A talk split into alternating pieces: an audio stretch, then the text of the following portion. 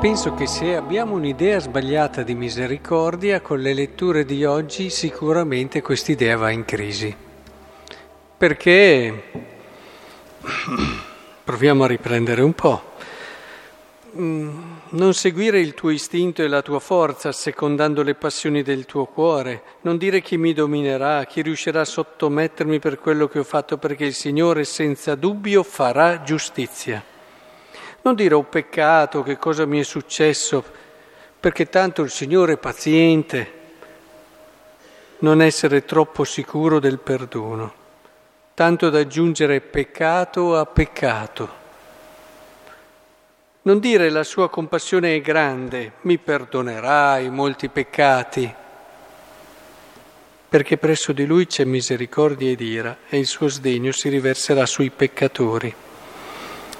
E se prendiamo il Vangelo,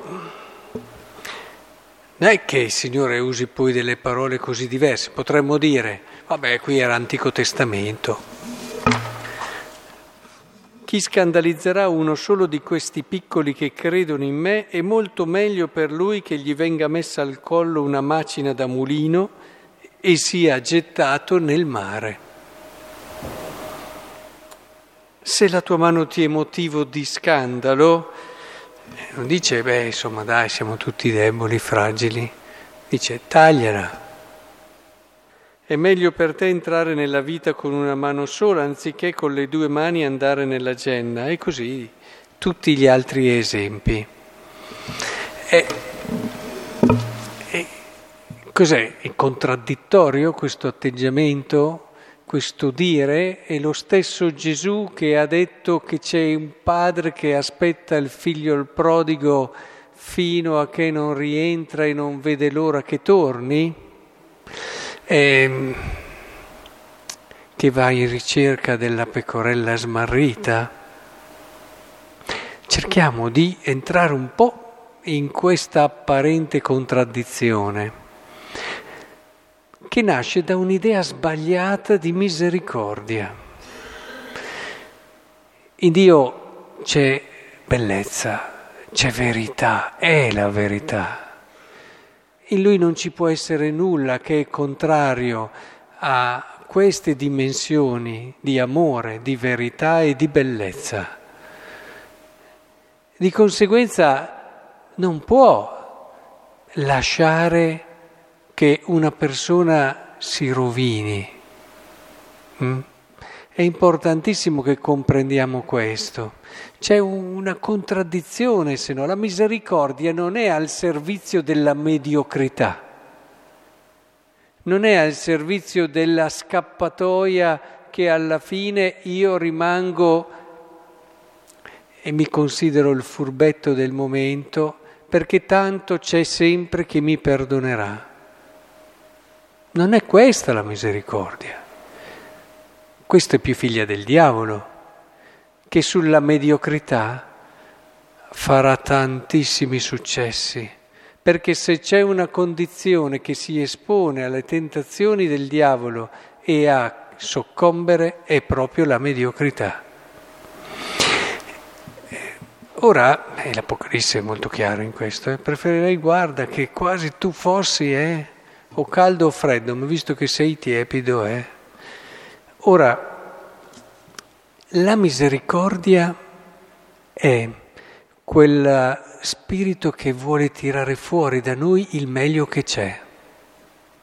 È quel avere fiducia in noi che quando la nostra umanità a volte perde fiducia ci rialza e ci dice guarda per cosa sei fatto. La misericordia paradossalmente è ciò che ci porta a vivere la vita cristiana più esigente, perché dal di dentro ci fa riscoprire quella fiducia in noi stessi che Dio ha e quella possibilità, quella capacità di assoluto bene che il nostro cuore ha, perché è stato fatto per Dio e ci abbiamo dentro la vita di Dio e non dobbiamo mai dimenticarcelo che non siamo fatti per le cose piccole, ma siamo fatti per le cose grandi.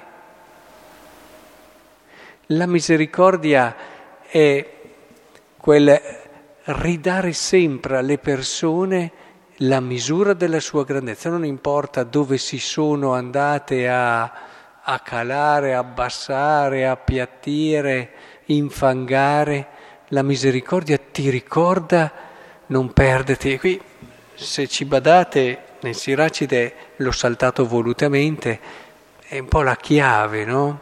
La, l'inizio, dove dice non confidare nelle tue ricchezze e non dire basto a me stesso. Quella, quella è la radice. La radice di ogni vera caduta è quando noi ci appoggiamo noi stessi.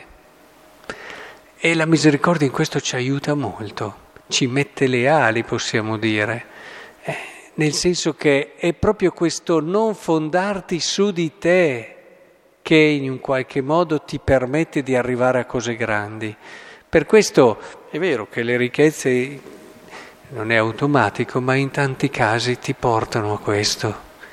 Il, il grosso problema della persona ricca è non avere i soldi, ma è che i soldi tante volte eh, portano a desiderare quel potere, anche quella autosufficienza, quel sentire che puoi fare da solo, che è una cosa falsa e che ti allontana dalla tua possibilità di grandezza, perché la grandezza parte dall'accogliere l'amore di Dio nella nostra vita e lasciare che operi